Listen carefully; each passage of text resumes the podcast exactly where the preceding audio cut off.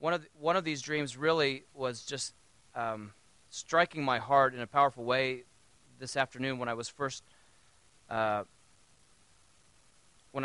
working through it. And so I think we can do an abbreviated version. Can you guys help me restrain? Okay, so let's, if we stay focused, we can work through an abbreviated version of it and just get the overall concept of the dream. And then I'd like to have at least maybe 10 minutes at the end to be able to respond to the Lord in prayer, to what he's saying to us tonight. So, Hannah, do you have a copy of your dream? Can we get here, let me get this to you. Okay, we're going to have Hannah just go ahead and read her dream. First of all, I apologize because when I was going over it with Tim, I realized there's some things that I was seeing in my head as I typed it out that I forgot to include. But I'll just read it as I wrote it. So in my dream, Bethany Church was no longer in this building, but they were in a large house in a quiet neighborhood. Nothing about it stood out. Nothing was unique, but a community of Bethany believers were living on the inside of the house. I didn't recognize anybody in the whole group except Matt Hedrick, who was still the leader. I was doing some kind of ministry work in the church, in the house, and a man came with his family to join us. He had written a book about how to go to the third heaven, and Matt Hedrick was very opposed to him being there. Suddenly, someone told me that there was a demon-possessed man yelling outside on this little hill next to the house. They told me to go take care of the man, and I said, okay. I went out there and asked him who he was. He said that he was a demon. This happened 3 times, the question and the answer. I was a little taken back because I didn't expect to get that far so easily and didn't know what to do next. Someone came up behind me, I never saw who they were, and began taking care of the situation. And I didn't have to worry about it anymore or say anything. So I started praying in tongues quietly. And as I did, the demon-possessed man did the same exact thing. He wasn't copying me word for word, but what he was saying sounded just like my tongue. And then he said, as if in agony, "Oh God, make me a city on a hill. Oh God, make me a city on a hill." I felt like he was saying that he wanted to be seen. He wanted to be a light. Suddenly, I wasn't in front of him anymore, but sort of off to the side. I saw that a lot of people from the house were on the porch watching. The demon-possessed man took off running and snatched up a little girl who was watching. The little girl was Anastasia, my roommate's niece. He took the little girl and tried to roll her away, actually like roll her away on the ground. And I ran and threw myself over Anastasia and told the man to go away in the name of the Lord Jesus Christ of Nazareth. The man looked at me for a moment and then walked off, and I woke up. Okay, this one was, we were kind of working through this earlier, and it was really cool as we started unpacking it, just what it seemed the Lord was trying to say to us. So, Holy Spirit, we just confess our dependence on you. We have no understanding unless you open our eyes. We need you to come and lead us and quicken to Hannah's heart and to our hearts, what it is that you're wanting to say to us through this dream, in Jesus' name.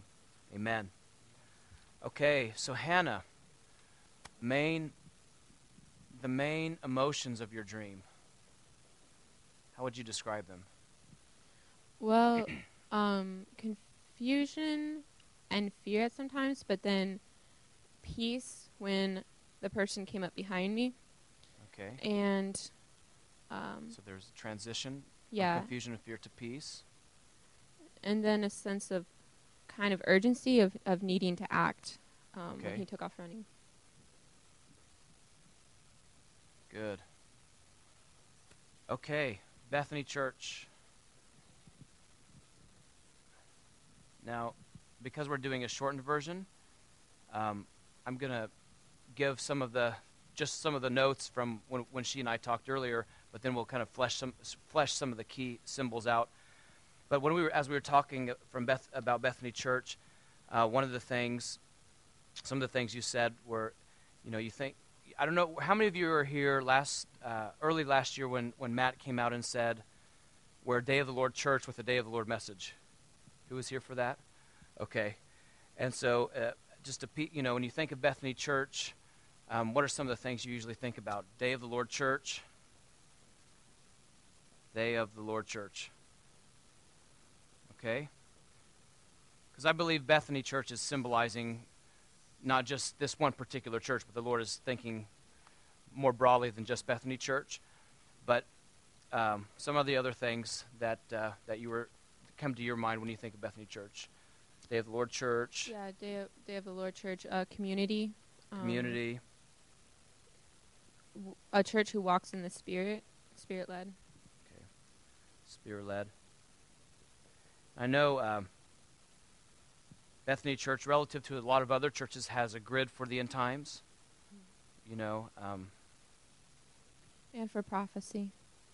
End times, prophecy, prayer.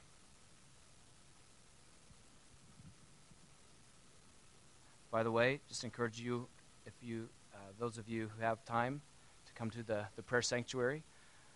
When is it, Richie? 6 to 10? 6 to 10 every morning. Okay. Monday, Tuesday, and Thursday night, the prayer sanctuary is open. And so they're no longer in a church building.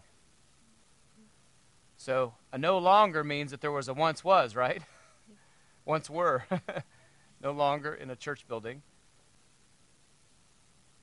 So what's happened? What's happened here? Transition. Keyword. Transition. From what to what? Building. Yep. Public to more hidden. Also. What's that? More public to more hidden. Okay, good. Public. Now, we know that the whole earth, that believers throughout the whole earth are going to go through persecution at the end of the age. You think this could be strategic? You think it's already strategic in persecuted countries? Mm-hmm. Yeah, it already is. And so, good. Okay. Do you think there's a connection between the Lord highlighting a Day of the Lord Church, and, you know, vision for end times, prophecy, prayer, and this transition? Definitely, because the kinds of stuff that's going to be happening here are going to require that. Okay? And so, no longer in a church building, but was in a large house in a quiet neighborhood. Okay? So it's a quiet neighborhood.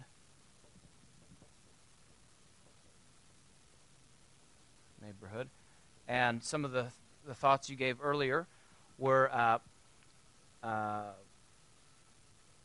it was quiet, it was hidden, it was set back, and it wasn't on a main street. Yeah, it wasn't on a main street where there was a lot of activity, and it wasn't somewhere where it got attention. Okay, so didn't attract a lot of attention, okay? It wasn't on a main street. Mm-mm. Okay, it didn't attract a lot of attention. Okay? So it's kind of hidden.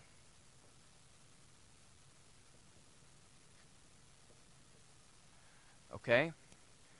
And in a quiet neighborhood, nothing about it stood out. So same kind of thing, hidden, not a lot of attention. But a community of Bethany members was living inside the house. So you've got community with the Day of the Lord paradigm. Day of Lord paradigm. Living in a house. You think that's easy? To have a lot of people living in a big house? I could, you know, Henry, raise your hand. We, about 3 months ago, the Lord told my family and the Brunos and a single lady named Nance, we're all living in the same house. And man, it is awesome, but it's not easy. For real, I mean, it is awesome. I mean, I just love the way the Lord is knitting our hearts together as a house, but it doesn't, but you know, It's that whole pressure thing. You come out through pressure together, closer together. And what do you think some of the when the Lord puts a lot of people that have a common vision for Him and, you know, the cross and these kinds of things in close proximity to each other, what do you think He's going after? Oh, there you go. Sanctification. Now, do you think there's anything, especially in light of the last dream we just read, related to the Lord's agenda for the church through the shakings that are coming in the hard times? So sanctification, definitely. Not just through the external pressures in terms of shakings and earthquakes and stuff like that, or persecution, but just putting people together that love Jesus and they're bound by common commands. You can't get out of, you just can't go off and not, just I'm done, but we're really bound to the same Lord with the same destiny, and we got to kind of like each other and love each other through it. And also, so, when we were talking about it, it was much larger on the inside than it looked from the outside. Okay, good. So small out on outside, large on the inside.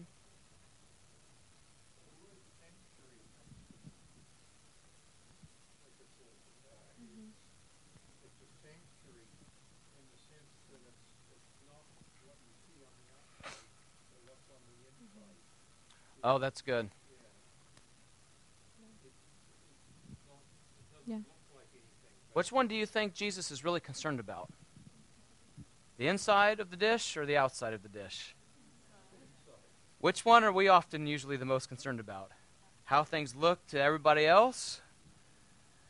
Yeah, so the applications, the Holy Spirit will show us how to apply these different things, but it's definitely a shift in priorities. I mean, the Lord really wants us to realign with his priorities through these times. You know what? It doesn't matter if we've got a big ministry, big building, big platform, but I don't love people. You see what I'm saying? I don't seek God. I don't actively pursue the first commandment. And so just the Lord wanting to shift our priorities so that we're really asking him to clean the inside of the cup and dish instead of just doing a lot of stuff that seem to be busy activity but aren't necessarily of lasting eternal value in his sight. So I didn't recognize, so you're in the house, you didn't recognize anyone except Matt Hedrick. And as we were talking, it sounded like Matt was representing the Lord functioning in some of the giftings that most of us know Matt represents. So visionary, leadership, that kind of thing. Yeah. Someone whose leadership is very respected, someone who, in the dream, he wasn't a dictator, but he definitely, was in control. People listened to what he said. Okay. Leadership. Okay, authority.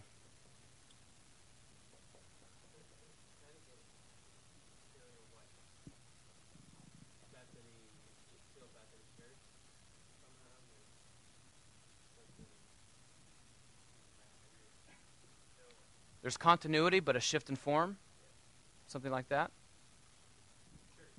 Okay. Okay. Same church, different look, different flow, different form. And I forgot to mention this earlier, but in my dream, the fact that Matt was still the leader kind of brought a reassurance to me, I felt safer knowing that someone I trusted was still in control. I have a question. If you're in the middle of this, and this, do you think it's comforting to know that Jesus is still the Lord of the church? If he's taking you from, from the church building to a different expression of church in light of the day of the Lord that's coming? Yeah, it's comforting, isn't it? That, okay, Jesus, we're doing things differently, this feels really weird to me. This feels intense, but you're still at the helm, and you're giving leadership. We trust your authority. We respect you. We trust your vision for the church. We're still your church, even though it looks different, and you're reassuring us through your presence with us. So let's keep going here. So you were doing some kind of ministry work in the church. And so when you think of ministry work, ministry, it's usually some kind of assignment or task that the Lord entrusts you in context to the body. So I'll just say assignment. task. We won't flesh that out too much at this point. And say a little bit about what you were doing. What I was doing was with a couple other people, we were making protest signs. And I don't remember what we were writing on them, but they were white with big black letters. Like it was a bold sign. And I was a little bit like, while I was making them, like, I knew that they needed to be made and it was important, but I was kind of wondering how we were going to use them. I just knew that they were protest signs that we were making. What are protest signs for? Okay, protesting. What's protesting? What's that? Demanding change? Is it always demanding change, or is it sometimes resisting change? Demanding or resisting? Can you protest either way? Okay.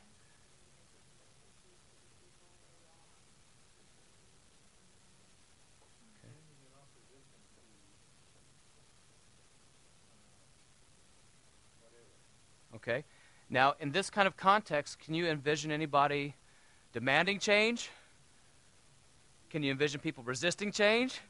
Can you envision a whole spectrum? Yeah, you can picture all kinds of things where, you know, who knows what, what that could possibly mean, but we'll just leave it there for now.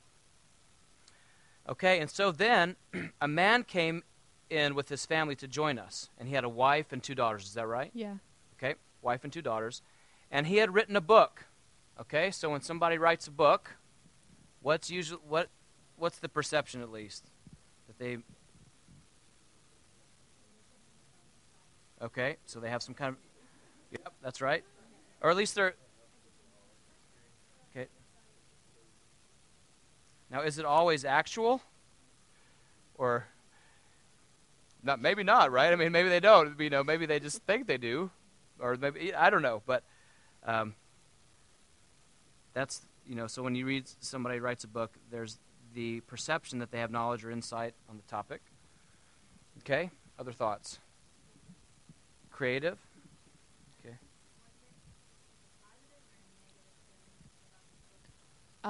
It was negative. The book itself was widely accepted in what the world saw as the church, but it wasn't a positive feeling about the book. And what? Okay, so what do books do? When you read a book, what are you taking into your head? Information. Okay.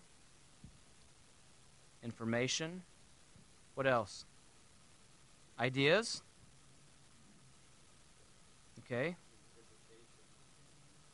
Opinions. Do you think that some people have, you know, some books, based on the kind of information, ideas that you're letting into your head, they have great potential to grow you in Christ-likeness, don't they? Others, not. Okay? And so there's somebody's written a book. And a book it's got information, it's got ideas in it, it's got opinions and emotions, and depending on, you know, how you're relating to the book, you know, how are you letting it influence you, or are you, you know what I'm saying? There's all those dynamics that come in with the book. And so, so that's, I think that's okay for now on that one. And the book was about how to go to the third heaven. That was actually the title of it, was How to Go to the Third Heaven. Okay, that's the title of it. And so it's a how-to book. Okay? You know, 1, 2, 3, go to the third heaven. No. It's I think we'd all be there if we could just pull that one off, huh? How to. Any examples of people who visited the third heaven in the scriptures? Paul, yeah. And so, but in this situation, you had a real, it was a negative kind of thing, right? Yeah, like it was drawing attention to experience instead of to God. Okay.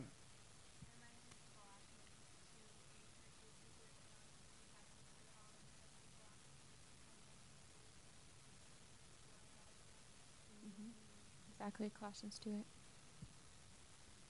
And it almost, you know, when I think of Paul, he had no control over that situation, you know. It wasn't like, just going to manipulate the forces a little bit and, whatever. So it's kind of got a sense of manipulating God. You know what I'm saying?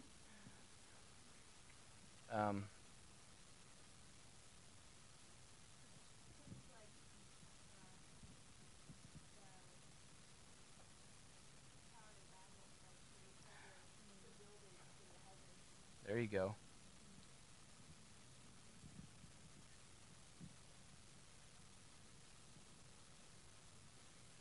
And so I think that the highlight marker should be on just the how-to, because it's in the how that you can have, if you've got an Apostle Paul, God takes him to the third heaven, as, something like that as part of his calling and his ministry or whatever, for whatever purpose. And then you have people that are trying to manipulate God somehow, and these different kinds of things. There's a different spirit behind it. But I think it's significant that it's a how-to book. Any other thoughts on that? Kind of a witchcraft type of thing? Okay.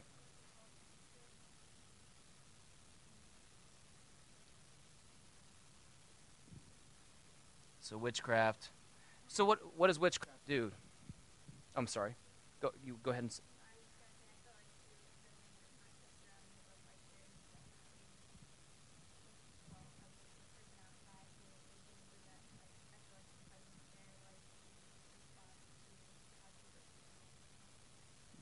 There was a connection. Okay. Witchcraft is usually a lot about appeasement, of manipulation, things like that, isn't it? Okay. And there's demons involved, usually. No, always. There's demons involved. And the next part of the dream has to do with demons, or a demon-possessed guy. So Matt was very opposed to him being there. Okay, and so if we're saying that Matt is the Lord, then the Lord's just saying that, there's something about what's happening that he is not wanting the information and the ideas to impact the mind of this fellowship in context to the transition. He confronted him at the door, and he made it very clear that he didn't agree with anything, but he did let him into the house. He made it very clear to everybody, very loudly, very publicly, that he didn't agree with this man, but he did let him in. Okay. Okay. Mm-hmm.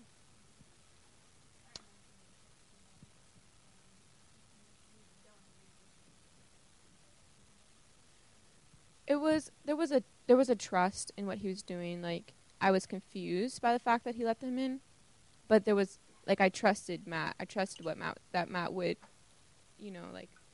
that he let him in. Okay.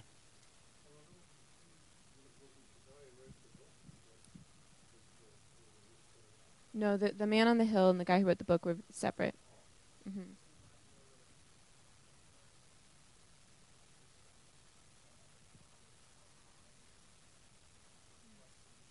Uh-huh.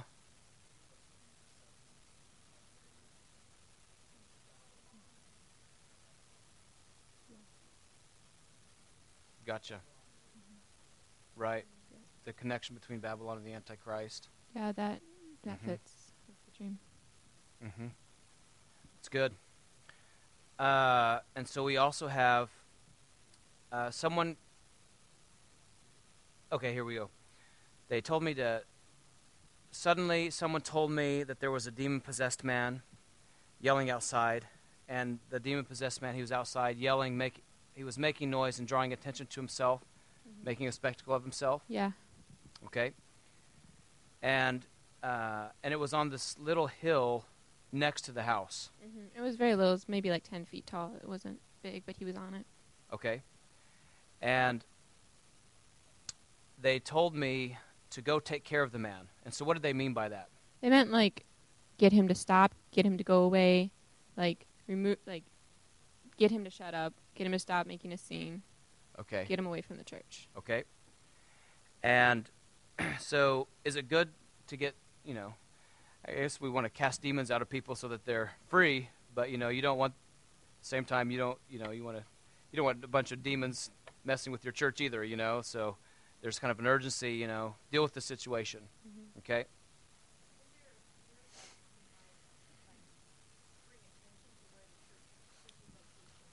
I think there was. I think that. Oh yeah. That's maybe good. Yeah. There was like an awareness that he could bring attention to the church, and so he needed to be quieted. Yeah, to keep the church safe, he needed to be quieted. Oh, that's interesting.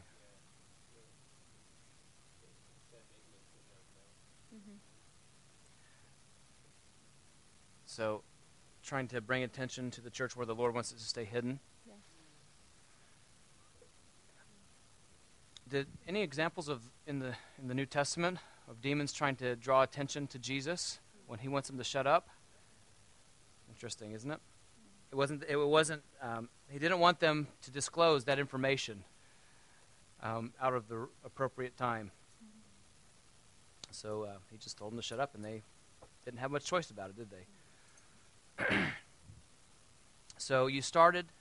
So this happened 3 times. Or okay, here we go. You went out there and you asked him who he was, and he basically said that he was a demon. So he's not trying to hide it. I am a demon. Yeah, he right. I was like, "Who are you? I am a demon." Okay. Right off the bat. Okay, so he acknowledges he's a demon, and this happened 3 times, where he asked you 3 times and you responded 3 times. Or I asked him and he responded. Yeah. Oh, you asked him. Okay, you asked him and then he responded. And then you were a little taken aback because you didn't expect to get that far so easily. You didn't know what to do next. Mm-hmm. Yeah, I wasn't expecting him to say he was a demon. I was expecting him to, like, draw it out or something. It was going faster than I had realized it would. Okay, and you didn't know what to do next, right? Yeah. So if you're in a situation, you're facing a demon and you don't know what to do next, how would you feel? Got a couple scared, a little intimidated maybe, like, what? Okay, what's next? You know, okay? But thankfully, you weren't alone, because suddenly someone that you never saw who it was, anybody have anybody that's with them all the time that you don't see them with your eye, but they're kind of with you, okay? You never saw who it was, and he began taking care of the situation and didn't have to worry about it or say anything. Anybody got any guesses? The Holy Spirit. There we go. So I started praying in tongues quietly. So he just kind of puts it on your heart. Start praying in tongues. Pray in me. Pray in the Spirit. Yeah. Okay. You know, that's got to, you know, I am the Spirit. I'm taking care of the situation now. Just, you know, so praying in the Spirit. As soon as I did, the demon-possessed man did the same thing. So he starts trying to mimic and yeah. Is he mocking or what's going on there? I didn't get the sense that it was mocking, but it kind of I was taken back because it sounded just like my language. Like it wasn't word for word, but it sounded just. It was like we were both speaking English, kind of thing. Okay. Except it was in the Spirit. Okay. Okay.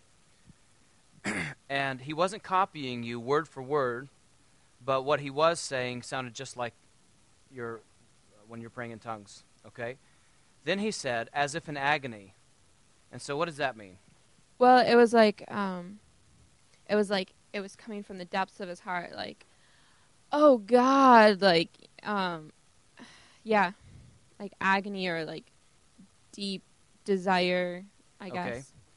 And he's saying, make me a city on a hill, make me a city on a hill. And you were telling me earlier that that this was kind of in the sense of, a city on the hill in the sense of big, flashy, showy, mm-hmm. loud, in yeah. the sense of something private. And it was in very stark contrast to the fact that Bethany was kind of hidden and put away. Okay. And he wanted to be loud, and he wanted his name to be known, and he wanted to be out there with lots of lights and attention. And interesting. Interesting. So kind of the opposite of this. Mm-hmm. Okay. Which, if we're looking at, was God's desire for the church at that time, and he wanted the opposite. Interesting. Yeah, I'm not going to comment, but just the Lord's priorities in the situation. Small, hidden, sincere, love. And this guy who is, seems like he has a sincere desire, but what's his desire? I want something flashy and big and loud and all the attention. I want the lights to be on me, you know, big reputation. I want to be known. What does that make you think, we were talking about Babylon earlier, right? Do you think there's any connection between the witchcraft and the expression of the witchcraft in let's build a name for ourselves? Okay, yes, Bryce.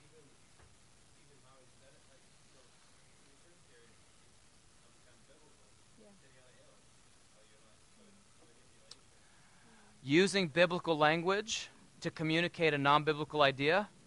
You think that ever happens? You think that ever happens? It happens all the time. And it does bring confusion. And actually, the mind blowers at the end of this dream.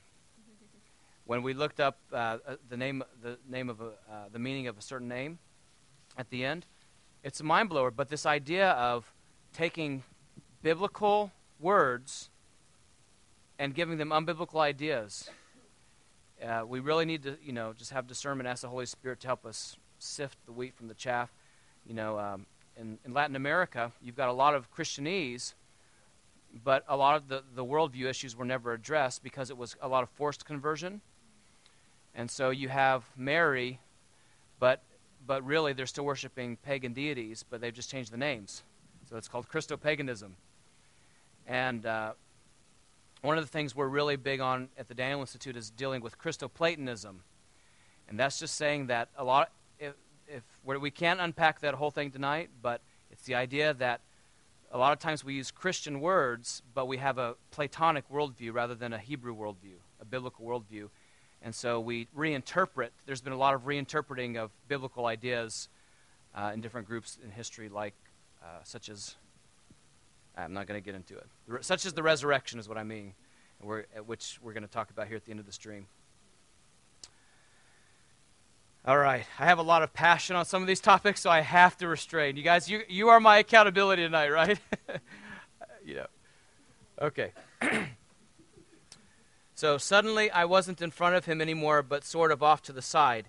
And so there's a shift. You said you could see everything. Yeah. And you're able to see a full picture, and it's kind of like you're transitioning, and you're able to see the full view of a situation. Yeah, it was like I was moved back, and before my back was to the house, but now I could see the house, and I could see the man, and I had like a sweeping view of everything that was going on. Okay.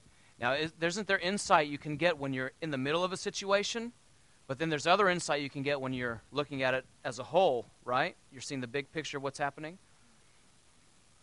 So there's a shift in view. A lot of the people from the house were on the porch watching, and you had this, they were from the little house church, and you had the sense that they were supporting you. Yeah, there was a sense of support coming from them. Okay, so there's a sense of support. And the demon-possessed guy took off running.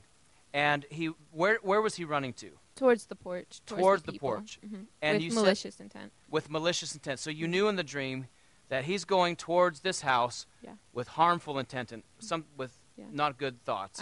I actually knew immediately that he was going specifically for Anastasia. Like, I knew it was malicious, and he was going for the house. And, like, it wasn't before he took off running, but right as he took off running, like, I was like, he's going for Anastasia. Okay. And then I took off running. So you knew in the dream that he was going for a child named Anastasia with malicious intent. Yeah. Okay. This is intense. Okay.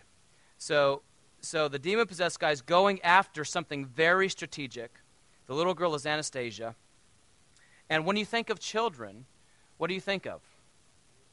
Innocence. Okay. Simplicity of faith. Okay. Unless you become like little children, you what? Right. So we want that simplicity of faith in the gospel. And do you know what the name Anastasia means? Resurrection. Okay? And so I just want to say that one of the most... Richie, help me restrain. Okay, I just got to let it out. Okay, the resurrection of the flesh, the body. We are going to get new bodies. It's not a spiritualized resurrection. The hope, hear me clearly. I'm just going to state it. I don't have time to go into the thousands of Bible verses that talk about this. But the resurrection, our hope as believers in Jesus Christ is not the disembodiment of the soul going to a heavenly destiny to float on a cloud. Okay? That is Gnosticism. Okay? So if you've ever been in a situation where you hear people saying, "I'll fly away, oh glory, I'll fly away in the morning." I hate that song.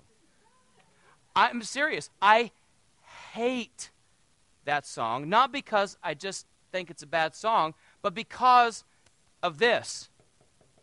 Okay? It takes ideas and puts biblical language and puts Greek Gnostic ideas with it. And God is not faithful to his creation by annihilating it. I am not faithful to my wife by annihilating my wife. See? You see the incoherence. I am faithful. God is faithful to his creation by restoring and fixing his creation. Okay? And the resurrection is the resurrection of the flesh. And if you want, in the first 3 centuries of the church, if you preach any doctrine about the resurrection that was not the resurrection of your actual body in a resurrected, glorified state that you'll never die, God conquers death by overcoming it and giving you life. And the way you die is your body dies. And so the way he overcomes the dead body is by giving you a new body. Okay? And so I say that because our hope is not the disembodiment of the soul through death. That is a Greek idea. That is Socrates. That is Plato. God hates death. He hates, who hates death in this room? Okay? Okay? So I just want to say that. But I tell you what, the devil has put in more time and energy on attacking the doctrine of the resurrection of the body. Jesus made it a point, "Fill my hands, fill my side. I am not a ghost."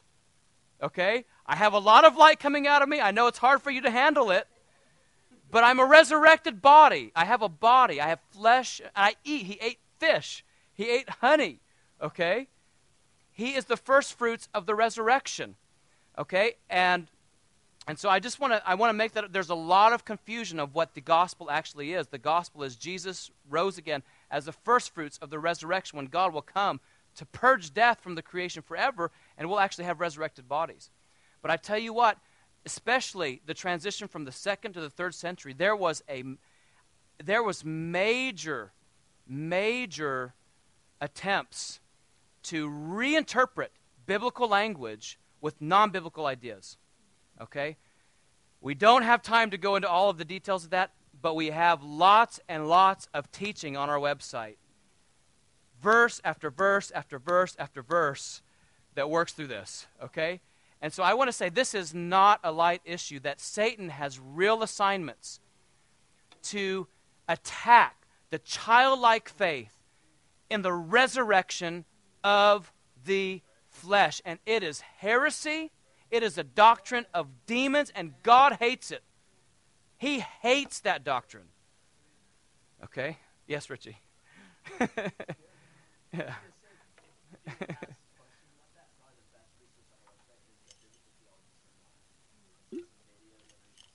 Yeah, we have biblical theology seminar. John Harrigan teaches that, and if you like that, he's got a full class that works through that. Now the question is, you know, what happens when you die, right? Well, your spirit actually does go into the heavens to be with Jesus during that time, but that the apostles never confused that with our hope. Okay? Their hope wasn't to be a disembodied spirit. Their hope was, okay, you know what? I'm glad that I get to hang out with Jesus during the interim, but my hope is when my spirit is reunited with a body that will never die. Okay? 2 Corinthians 5. I don't long to be unclothed. I want to be clothed with immortality. I want to be clothed with a body that doesn't die, because that's what salvation means. Adam and Eve in the garden, they were allowed to eat a piece of fruit from a tree, from the tree of life. They ate it, and their bodies regenerated because God hates death and wanted to be with them forever. They disobeyed. They weren't allowed to eat that fruit anymore, because if their bodies keep regenerating in a sinful state, what does that mean What is perpetually regenerated on the earth forever? Sin. Who likes the idea of a world perpetually reproducing sin forever with no end to it? That's horrible, okay? And so salvation, 1 Thessalonians 4, he comes back, he raises us from the dead, and you read Revelation 2 and 3, and what's one of the rewards for those who overcome? To him who overcomes, I'll give the right to eat from what? The tree of life, which is in the paradise of God. So we're actually going to eat fruit again, and we're going to eat, and it's going to regenerate our bodies again, okay? And we're going to live. If any of you think that this planet is not going to be here anymore, get that idea out of your heads, okay? God is going to restore this planet, okay? He's going to restore the heavens and restore the earth. Okay, enough. All right. The early church was very intense on this issue because the world that they were sent out into, they hated the human body. Okay? I'm just honestly, that's the whole Greek mindset, that the reason we have problems in the created order is because the physical universe is bad. So you want to get away from it because it's an unclean thing. But what do you see in Genesis 1? God created everything and called it nasty? No, good. All right. Sorry, Hannah. Oh, Lord Jesus, help me. So the little girl is Anastasia, means resurrection, and he took the little girl, tried to roll her away from the house. Yeah. Now, do you think that it's important to have hope in the day when Jesus is going to come back to end the mess that's causing you to go into this transition in the first place? Do you think you need that anchor to pull you through the difficulties? You know what? You can kill my body, you can kill my mother and my sister, but you're going to see me again? Because I'm going to have a new body. I mean, it's yes.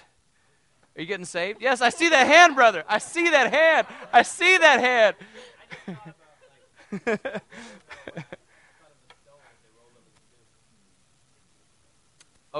When the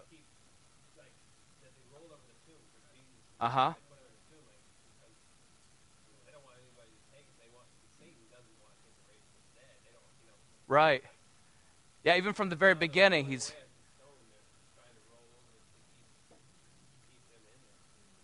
yeah. That's interesting. Yes, sir.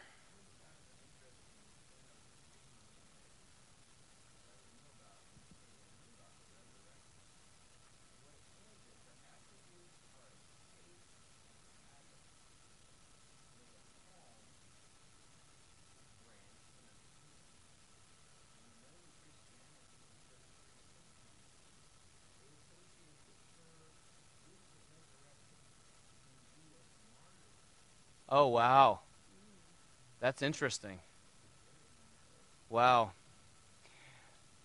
I tell you what, clarity of our hope is what's going to give us perseverance through what's coming. We have to have clarity of our hope, and through the coming martyrdom. And I had a stop.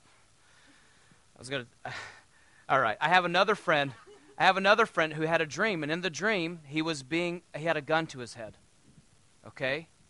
And in the dream, they put a gun to his head, and he was fearless. And he said, I believe in the resurrection. And they shot him. Okay? But that's the thing was that, like, it is that, the clarity of our hope is what's going to anchor us through the storms that are coming. So he took the girl, tried to roll her away, and he ran and threw himself, threw yourself over Anastasia. You threw yourself like a covering over Anastasia. My body was covering her body. Okay, so you're willing to throw yourself down over the issue of the resurrection. I don't know however you want to put that, but and you said, "Go away in the name of Jesus Christ of Nazareth."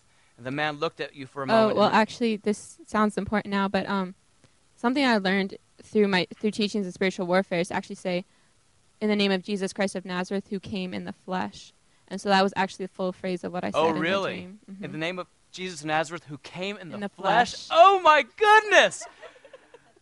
I can't believe. Oh, we've got to make sure that is on the name, who came in the flesh. Yeah. because he loves human bodies and wants to fix human bodies. Oh my goodness, I love it. All right. Okay. Let's pray. So, Father, in the name of Jesus, we love you. And we thank you that we're never going to die, that the last enemy to be destroyed is death. And, Father, that you are speaking to us through the Holy Spirit about just attempts of the enemy to steal away the core essence of our hope. And we say, no, in the name of Jesus Christ of Nazareth, who came in the flesh, who came in the body. Lord, we love you. We love you. And we ask you to prepare us, God. We ask you to prepare us and anchor us in our hope, Lord Jesus. Oh, we love you, Jesus. We love you, Jesus. We love you, Jesus. And we cry out, God. We cry out, Lord Jesus, for grace. Prepare us. Let us know you, God. Let us know you. Let us know you, Jesus. Let us make the preparations that are necessary. Preparations of the heart. Preparation of church structures. The transition, Lord Jesus. Lord, I ask you for grace.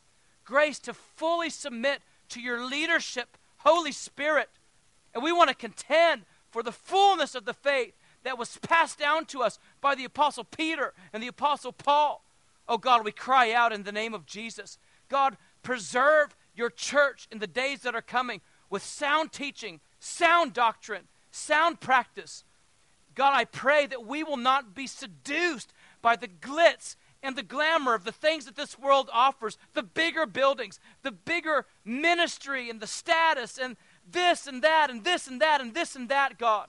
I pray that we will have our eyes fixed on Christ crucified, the crucifixion of everything that is not in full agreement with the age to come. God, I ask you in Jesus' name to sustain us as a church. Sustain us as a church. Oh, Holy Spirit, we respond to your voice tonight. We respond to your leadership. We respond to your voice. In Jesus' name, amen.